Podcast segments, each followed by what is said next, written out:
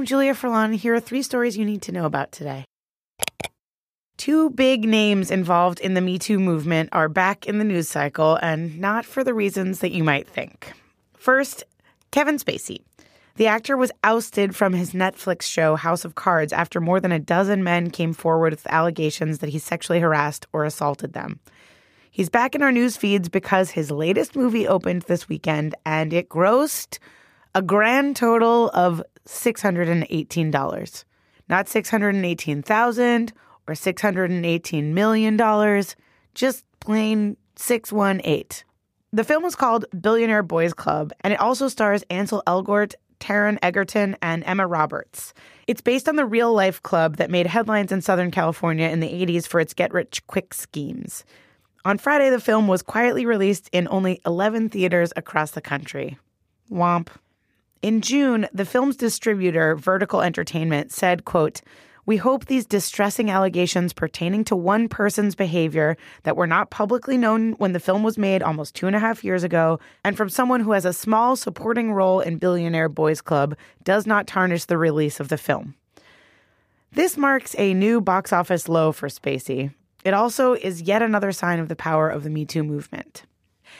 Asia Argento is the second person from the Me Too movement in our feeds today.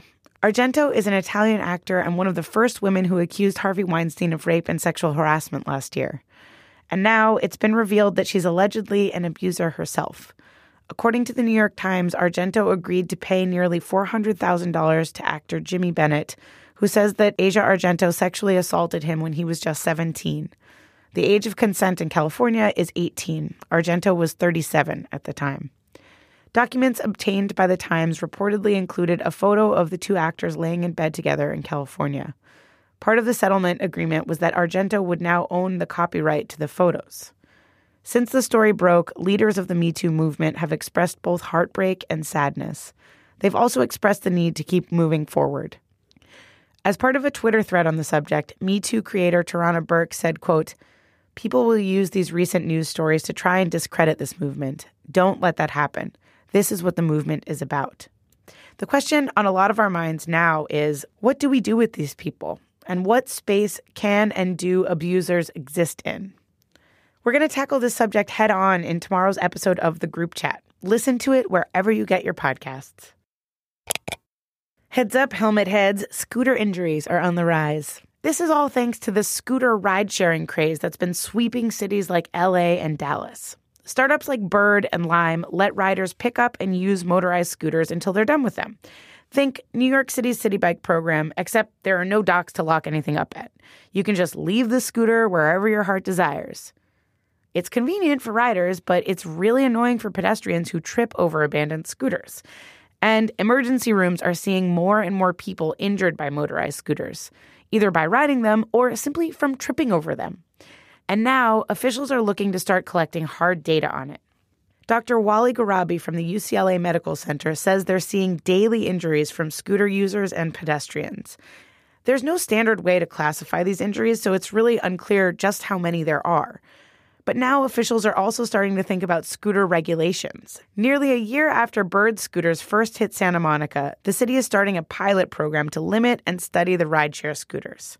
Without comprehensive rules and regulations in place, it's hard to know yet just how safe these things are.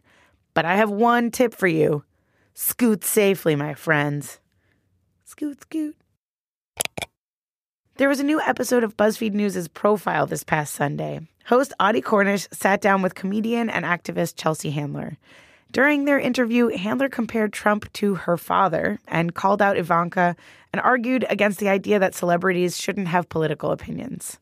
Why? Because I'm successful. I don't get to talk about politics. I pay my taxes happily. I help people who are in need happily. You know, I pay people's health insurance that I've never met happily because I want to contribute to society. So you better believe I have a right to talk about what I think.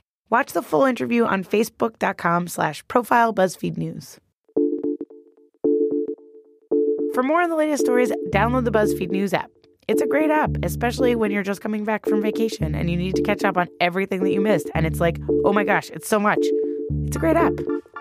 Check it out.